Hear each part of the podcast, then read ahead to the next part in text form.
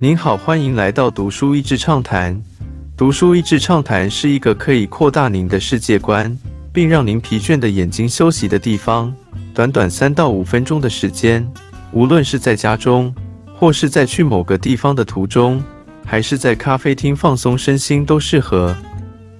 动作片的黄金起点，一九七零到一九九零是好莱坞动作片的黄金时代。这个黄金年代到来前，由李小龙和 Chuck Norris、查克、罗里士领演的电影已经有一点武打风，但尚未成为主流。一直到有一个满怀热血和肌肉的年轻人席维斯·史特龙 （Sylvester Stallone） 出现，抱着他亲手所写的关于一名骆驼拳击手的故事，大众才猛然发现这就是大家所需要的故事。在这之前，没人看好一个眼角下垂的男主角饰演这个不屈不挠的角色。在美国历经越战的挫败。还有经济不景气的社会氛围下，洛基越战越勇的每一拳似乎都饱含着观众的情绪。紧接着八十年代，美国政治氛围和这些动作片互相共鸣，不但人生如戏，同时戏的发展也影响着真实社会。特别是雷根时期，本身就是演员出身的总统，公开的推崇兰波，顺带推动政府想要推动的爱国情操。甚至一部分的好战心态。阿诺、成龙，动作明星的年代，从席维斯、史特龙开始，到后面的阿诺、史瓦辛格、尚、克劳德、范达、美、成龙、汉斯、朗格等等，每一位演员都有疯狂努力的故事。书中有许多关于他们疯狂健身的记录。还有冒着生命危险的特技练习，有几位把锻炼身体当成一种宣泄情绪的方式，特别是面对家中父亲的痛扁，也有疯狂想要大赚钱的，例如阿诺。当他好不容易因健美大赛可以前往美国，就不放过任何机会。他曾经在寒冷的天气闯进健身房运动，至少这样就不用跟别人挤。他这样说。也很努力阅读所有商业和赚钱相关的书籍，在戏中和真实人生当中，他们都用尽全力在过。书中可以窥见他们身旁人的辛苦，也有几位自我意识和肌肉一起壮大，感觉需要强烈的存在感和众人的追捧才能活下去。这整本书让我觉得最有趣的，就是这些明星在找寻自己与自我人设之间。充满人性、跌跌撞撞的一面。想写诗的兰波、席维斯、史特龙虽然以洛基和兰波出名，但他骨子里其实非常崇拜诗人，想要在荧幕上展现文艺的一面。无奈观众对于他想要表达的诗意以及唱情歌毫不留情。在丛林里拿着机关枪扫射简单多了，他叹息说。一句名言与大拇指。阿诺·施瓦辛格算是比较成功拓展人设的，透过隆胸属地开启搞笑的一面，让他不只是一个行走的杀人机器。但他还算了解自己的限制，在大部分的戏中没有太多台词，所以《魔鬼终结者》即使走到感人的路线，他短短的 “I'll be back”。与死前比出的赞还是十分符合阿诺的人设。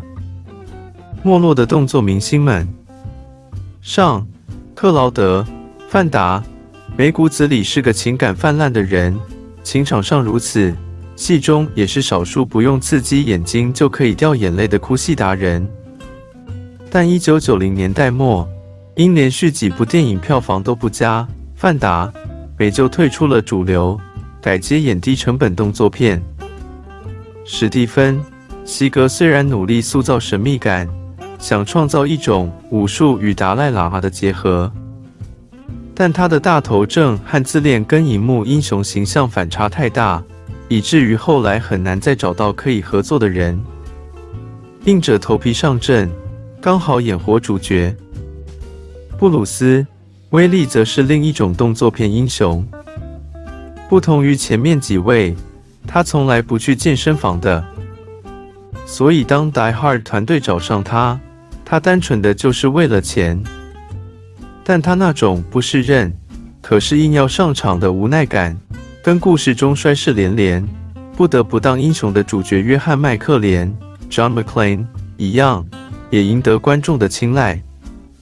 掉入预设印象的动作明星，有的人设只能演好人，像是查克、罗里士以及成龙；但也有人的人设适合坏人，例如饰演洛基的俄罗斯恶霸对手 Ivan Drago 的汉斯·朗格，就安分与自己坏蛋的人设。身高约两公尺的他，原来是精通六国语言（不包含俄文）的化工科学宅男。藏在健壮如保镖的身体中。作者后来采访他的时候，还表示自己因为化工背景调出来的鸡尾酒特别厉害。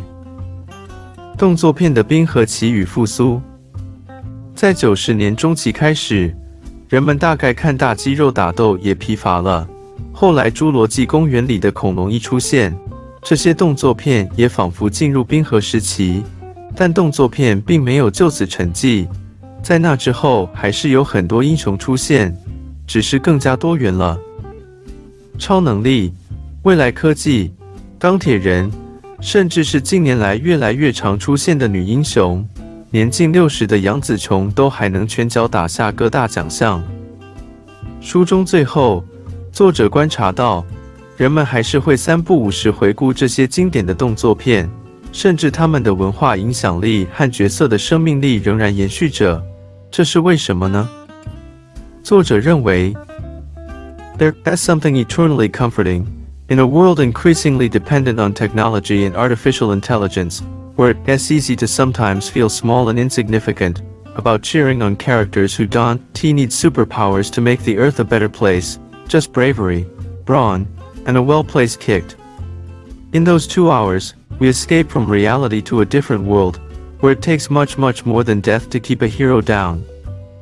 在一个越来越依赖高科技和人工智慧的世界中，人们很容易感到渺小与无助。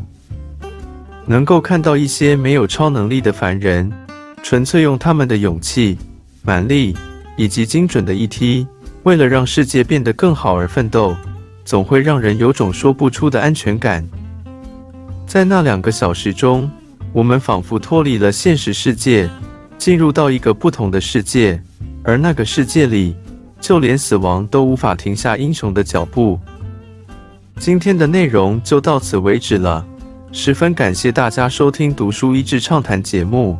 如果对我们的内容感兴趣，欢迎浏览我们的网站 d a s h e z 点 net，或是关注我们的粉丝团“读书益智”，也可以分享给您的亲朋好友。欢迎继续关注我们下一期节目，下次见。